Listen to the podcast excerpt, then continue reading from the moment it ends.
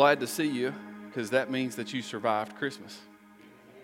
Remember the slide from last week? If you have kids, you just feel like survival sometimes, right? Uh, how many of you traveled for Christmas? Come on, seriously? Just a couple of you? That's uh, typically everybody travels over Christmas season. I looked up some stats for traveling, and really more people travel during this time of the year, these, these two weeks uh, more than any other time of the year. And actually, Christmas travel this year set a record. I know that might excite some of you, but for the most part, you don't care, but you're going to listen anyway. All right, so uh, if you flew, which based on the hands that were raised, I guess it was none of you, um, 41 million flyers. That's, that's a lot. That's up 6%. And you might say, ooh, whoop de doo. 6%. But, but listen, 6%, a 6% increase in those numbers means 126,000 more people per day got on a plane. That's remarkable. I hate airports, don't you? Glad I wasn't one of those people. Glad I wasn't one of the 6%, right? So if you're driving, which most of us drove, most of us do that, it, it was projected that 112 million people hit the roads to travel over Christmas. Now, that is also a new record. And when you think about it, that literally means one third of the country's population was on the road at the same time. Busy. I hate traffic too. So uh, we like to travel. Some of you like to travel a whole lot. So uh, get you to fill out a visitor card before we leave. Uh, welcome back to church if you're traveling. Um, here's the thing, though rarely do we travel without reason. All right, there may be a few exceptions back in your college days. We won't tell anybody. You heard these things called road trips, right? You just go and you, you don't need a reason, you just go. But we don't do that once we get away from college, do we? We, we don't travel for, for no reason right? It costs money, right? We, uh, we think about those things. We, we don't do unnecessary road trips anymore. We mo- almost always travel with reason. And for those of you that like to travel internationally, uh, those of you that go on mission trips regularly, you, you know when you go into another country, what do they ask you? What's your reason for travel? Uh, if you say, I don't know, just see what happens, right? You, you always have a reason for travel. Last week we talked about Jesus coming to us, uh, about Jesus traveling to us. The Son of God traveled from heaven to be with us, and the same concept applies. Uh, Jesus didn't just travel without reason. It, it wasn't an accident that Jesus came. It, it wasn't a random occurrence, you see Jesus came for a very specific reason, and that's what we're going to talk about this morning. Why Jesus came. Why the Son of God came to us. And so I want to walk us through just a few truths this morning. First of all, Jesus came to show us God. He came to show us God. Last week, we looked at the prophecy in Isaiah in the Old Testament, and that prophecy was that a virgin would conceive and give birth to a son. And he would be called Emmanuel, which later we found out that that meant God with us. You ever think about that? Jesus came to be God with us, He came to show us God. We also talked about this in the Old Testament how Moses wanted to see God and he asked God to show him his face. I want to see you, God. And God's response was, No man can see me and live. So, what God did in the Old Testament, and if, if you're familiar with the Bible, you pick up on this. God reveals himself in different ways. Maybe it's a burning bush, maybe it's a cloud, maybe it's smoke, maybe it's a pillar of fire. You see, he revealed his presence in those ways, but he never fully revealed his presence. So Moses wanted to see God. And in the New Testament, it's, it's the same thing. There was a guy named Philip. one of Jesus' friends, one of Jesus' own disciples. And it's interesting that even though Jesus was with Philip, Philip asked Jesus to see God. I want to see God. I want to see the Father. Philip begged Jesus to show him the Father, to show him God. And look at this in John 14 9. This is Jesus' response. Don't you know me, Philip? Even after I have been among you such a long time? Anyone who has seen me has seen the Father. You share that with some Mormons and see what they do. Anyone who has seen me has seen the Father. How can you say, Show us the Father? You know, what Philip wasn't aware of, he didn't get it at the time, was that Jesus was God. Jesus was God, and that's the mystery of the Trinity, and we don't have time to go into that this morning, but God exists as three persons. God has revealed himself to us, to this world, and in his word in the scriptures as three persons. Same God, one God, three persons. And so the mystery is even though Jesus was the Son of God, we use the term Son so we can understand it a little bit better. Jesus was fully God. He was called Son of God because he was born of a woman. But he wasn't God's Son, if you know what I mean. He was God in the flesh. He, the Bible tells us that Jesus is the image of the invisible God. The exact imprint of God's nature. That's what God's word teaches us. Yes, God, God did miracles. God walked on water. He raised the dead. He did all these things. And you ever thought about it that only God can do that? He did all those things. Jesus was fully human and fully God. He was God in incarnate, God in the flesh. And what's so interesting is if you read through the New Testament and you see Jesus, you see what he says, and you see how he lives, you see how he acts, you see what he does, who are you looking at? You're looking at God. Isn't that amazing? You're seeing God moving, talking, ministering, teaching, and loving in a very powerful way. But what you are also seeing is God doing all those things in a very personal way through the person of Jesus. So, through Jesus, God is revealed to the world. Jesus came to show us God. Second thing, Jesus came to show us how to live. Jesus came to show us how to live. You know, uh, if you're familiar with YouTube, you can learn to do just about anything on YouTube, can't you? Uh, you can learn how to tie a tie on YouTube, uh, rebuilding an engine. Some of you get excited about that. Changing oil, learning to play a musical instrument. Uh, we were on vacation. Seemed, seemed like it was just a couple years ago, but actually it was a long time ago. And I like to fish, and so I was fishing and had been all day fishing. Didn't catch much. Well, Angela comes out and joins me and spends maybe 30 minutes and catches uh, a big flounder. So, anybody, if you're familiar with that, you know what, what those look like. Um, they're, they're flat, uh, pretty big, you know, pretty round, and both of their eyes are on top of their heads, really nasty looking things. So uh, I'm thinking, well, I'm going to clean that thing and we're going to eat it. And so I had no idea. I know how to clean a regular fish, but how do you clean something that looks like a tortilla?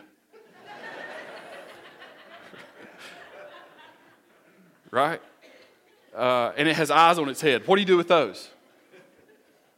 So, guess what I did? I looked on YouTube and I did it and I did it perfectly. It was just, it was great. But, but that shows us that what? What are we? What are we? We are visual learners. Now, all teachers will tell you that. Uh, we are visual learners. And here is the thing we needed an example of how to live. We needed a visual example. Why? Hey, look, we got it wrong so many times we failed so many times. God sent leaders, we didn't listen. God, uh, God wrote his commands on tablets. We didn't listen. God sent prophets to speak on his behalf. We didn't listen. Think about it. Each one of those guys, before they spoke, they said, Thus saith the Lord. You can't get any more specific than that, can you? We didn't listen. So, listen to this God sent His word, right? Because we wouldn't listen to anybody else. God sent His word to us so that we could hear from God in a different way and we could see how God wants us to live by having this perfect example. The way the world was living was so opposite of how God wanted us to live. So Jesus came and He turned this world upside down. But you know what? From God's perspective, He lived right side up. Even though things, he, he turned things upside down for us, for the world, to God, it was right. It was right. He taught with authority, but yet he lived humbly. His teachings were like nothing the world had heard before, but the truths behind those teachings were exactly what the world desperately needed to hear and see. He taught things like love, like kindness, like forgiveness, like peace. He taught us things like valuing other people and, and this radical thing, this radical idea of humility. Imagine that. And, and serving others. And here's an example of one of his teachings here in Matthew 23, verse 11. The greatest among you will be your servant. Imagine teaching that in a world that just thinks only of themselves. For those who exalt themselves will be humbled and those who humble themselves will be exalted. That was so different than the way the world lived. So Jesus came to teach us the right way. The Son of God came to give us an example, but here's the thing His intention wasn't just that we would hear Him and see Him, His intention was that we would replicate His example, that we would do what He did. Before Jesus was crucified, He washed his disciples' feet. Now, just think about that just a second. God, God in the flesh, washing dirty feet of his disciples. The, the God that said to Moses, Take off your sandals, for the ground you are standing on is holy is the same God that through Jesus took off the sandals of his disciples' feet and he washed them. And, and, he did it, he did that with every intention that we would not see that, but that we would look at that and do the same in our own lives. John 13, 15. I have set an example that you should do as I have done for you, you see. Through Jesus, we see how God wants us to live. He taught us, He showed us, and He said, I, As I have done for you, you go and do the same. You go and do the same. Look, Jesus came and He lived the life that we were supposed to. And through that, He gave us an example to see, to hear from, and to follow, right? Next reason Jesus came is Jesus came to save. That's big. Jesus came to save. Look at Matthew 1 21. This is uh, before Jesus is born. And the angel visits and, and says this about Mary She will give birth to a son, and you are to give him the name Jesus, because he will save his people from their sins. You see, the Son of God came for a reason. And he was given the name Jesus for a reason right? That wasn't just a random pull out a name out of the hat type of thing. He was given that name for a reason. The name Jesus means the Lord saves. The Lord saves. There literally is salvation in the name of Jesus. And he came because he was on a rescue mission to rescue us from sin. He came with the purpose of freeing us, of rescuing us from the bondage of sin. Think about this the day that he was born, angels appeared to shepherds, and they were told, Unto you this day is born a Savior, which is Christ the Lord. He was born a Savior. And as Jesus grew older, that mission it stayed the same. And, and, and Jesus made it crystal clear that he didn't just come to teach. He didn't just come to do things for people. He didn't just come to heal people from certain things. He didn't just come to work miracles, but he came to save. He came to save. Look at this, Jesus' own words, Luke 19:10. For the Son of Man came to seek and save the lost. Came in order to seek and save the lost. You might say lost. What does that mean? Anybody ever lost something? Right. What does that typically mean? Like you you had something at one time and now you don't know where it is, right? Anybody ever lost a kid? All right, I will not go on then. I won't give that story if I'm the only one. Uh, but when you see that word lost, it's not like that. It isn't, it isn't like lost in the way that we think of it. It's not that God didn't know where we were. I mean, God knows everything, He, he knows it all. But we were lost from God because of sin. We were on the outside. We were separated. That's what it means to be lost. There was distance. We were lost and we were wandering aimlessly. We were the ones lost. God didn't lose us, we lost ourselves. And God came to us with the purpose of finding us and saving us. Jesus came to save us from sin and bring us back to God so that what once was lost could be found. So that those who were far off can be brought near, so that those who are in darkness can be brought into light. You see that? Jesus came to save, to save all people from sin. But how would he do that? How would the Savior save? How would, how would he accomplish his mission? Would he show up and say a few words and take away the sins of the world? You ever th- thought about that? He couldn't do that. You know, doing that wouldn't satisfy a holy God. Ultimately, Jesus came for one main reason. He came to save, but in order to save, Jesus came to die. He came to die. If Jesus came to save people from sin, he had to deal with death, you see.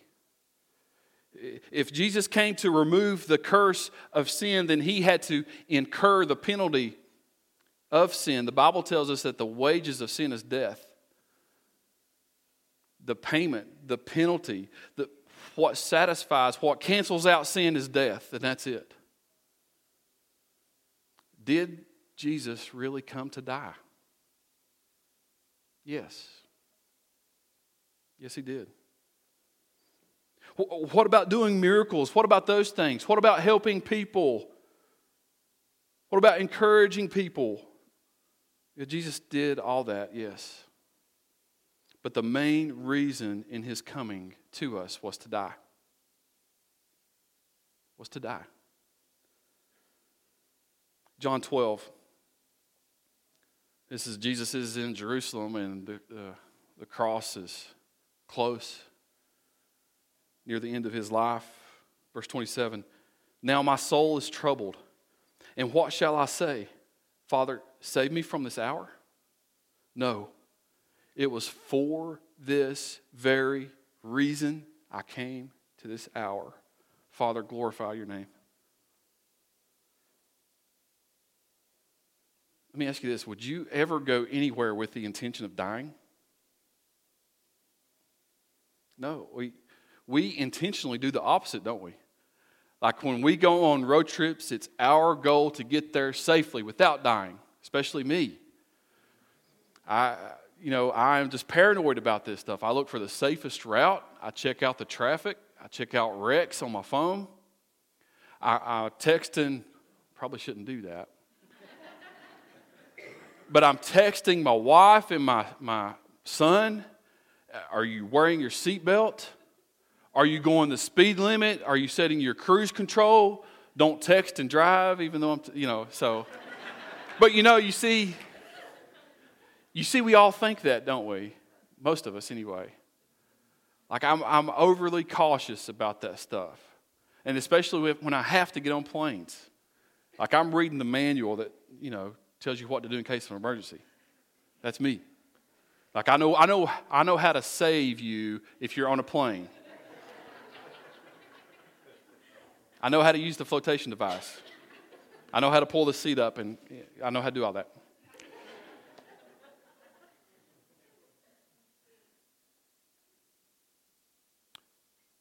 Not Jesus. He came to die.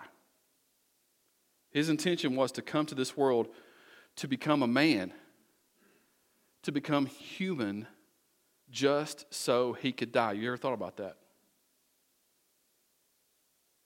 Can God die? No. Can't kill God. How would you even try? God had to become a man in order to be killed. John Piper says this I love this. Love this. The reason he became a man was to die. As God, he could not die for sinners, but as man, he could. His aim was to die. Therefore, he had to be born a man, a man that was born to die. You see, Jesus came to die, and through his death, he saved. You see, it's not the birth of Christ that provides salvation, it's the death of Christ that makes salvation possible. You, know, around this time of year, we say that Jesus is the reason for the season, don't we? That's, that's good. That's catchy. It's true. Jesus is the reason for the season, but the reason for Jesus, you see, we can, we can go back a step further. The reason for Jesus was to save the world from sin by coming to die. As we think about the tiny hands of a baby in a manger, let us remember that they were formed with the intention that one day nails would be driven through them. when, when Jesus was born, he was laid in a, in a wooden trough. And at his death, he was laid on a wooden cross. You see, in the, in the shadow of the manger stands the cross. And during Christmas, we should, we should celebrate the fact that Jesus came. We should celebrate that. We should be joyful that Jesus came, but we should ever be mindful and thankful for the reason he came. He came to die for the sins of the world. If you really think about it, we cannot fully understand or appreciate Christmas without seeing Calvary on the horizon. Can't. It means so much more. So that is the reason Jesus came. He came to die. And as we prepare to close, I want us to consider what the death of Jesus accomplished. What did the death of Jesus do for you and me? Well, Jesus' death means my life. Jesus' death means my life. You know, you may have heard that, you may be familiar with that, but I just want you to think about this for a moment. Jesus died for you, yes. Most of us get that. But here's what really happened Jesus died instead of you. That's completely different, isn't it? Jesus died for you, but Jesus died instead of you. Jesus died in, in our place. 1 John 4:10 look at this this is love not that we loved God not that anything that we could do made a difference on our part but that God loved us and look sent his son as an atoning sacrifice for our sins atoning there means satisfaction or complete payment. It was only through the perfect sacrifice of Jesus that our sins could be paid for. That's it. Jesus dying in my place satisfied the wrath of God toward my sin, toward our sin. Only God could do that. That's the one thing that we could never do. You think our death means anything to God? It couldn't. We deserved it, you see. Jesus had to be fully man to take our place and pay the penalty of sin, but he had to be fully God in order to be the perfect sacrifice, you see, that man can never be. So, what does that mean for us? Well, for those that have placed their faith in Jesus, it means our debts are canceled. Isn't that good? Our debts are canceled. The debt that we owed has been paid in full. Not set up on some kind of payment arrangement, but it's canceled. It's done. It's paid. And now what do we have? We have an opportunity to have a new life that we didn't deserve, that we can never buy, that we can never save up for, that we can never earn. We can never achieve on our own. We have an opportunity to have that life. It means that sin no longer controls my life. It means that I am now a child of God and considered righteous through his son's perfect sacrifice. That's what it means. And now that I'm no longer a slave to sin, I have a new life that I can live and honor God. Look at this. 1 Peter 2:24. He himself bore our sins. You see there's that language again. He bore our sins in his body on the cross so that we might die to sins and live for righteousness. By his wounds you have been healed. Isn't that good? Jesus' purpose was to give his life for mine, to give his life for you. And now, what is our purpose? To give my life back to him, to give it over, and to live my new life feeling joyful thankful, undeserving, grateful, wanting to show my appreciation through how I live, to aspire to become more like Jesus each and every day, to pick up our cross and to follow Jesus. You know, I know this is difficult to do. And just me being a pastor, it's, it's odd because I struggle with this too you know, I'm not perfect. Nobody is. We all struggle with sin still. We all struggle in living holy lives. We all struggle in living righteous lives. We all struggle in walking with God. We all have doubts. We all have insecurities. We all have weaknesses. We all have that. But I'm thankful that God never lets me go. That God brings me along and He reminds me of what He did for me on the cross. That I may die to sin. To sins, actually, plural. And live for righteousness. As we come to the end of another year, isn't this good? As we come to the end of a year, maybe this is a good time to look back on, on your life and to see if some things need to change. Don't wait till the beginning of a new year to set goals. Start now. Look back. Maybe this is a good time to reflect on your walk with God. Maybe for some of you, this is a good time to repent and be honest and, and turn to God. Turn from the life that you're living. Turn around on the road that you're on and turn back to God. And put your face upon the cross.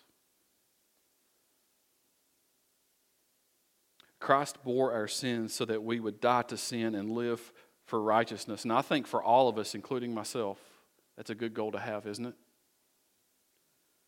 Living righteously is a good goal to have in light of what Jesus did for us. Well, why did Jesus come? This last truth is what I want to penetrate into your soul today. The Son of God came to die so that we may live. All right? Well, let's pray together. Heavenly Father, we thank you for Jesus. We talked about some reasons that he came this morning, but ultimately, he came for one reason, and that was to die, to save us through his death, to live a perfect life that we can never live, but yet to lay his own life down on the cross to be a sacrifice in my place. And through that, through that, our sins are forgiven. Father, for those that have placed their faith in that, in that exchange, in what Christ did for them on the cross, for those that believe that, Father, I pray that we would live lives that prove we believe that, that reflect what you did for us, that show us how appreciative we are of the sacrifice you've made, to show how grateful we are of the love that you showed to us, and to, to commit and honor you with a new life that you have now given us through Christ Jesus.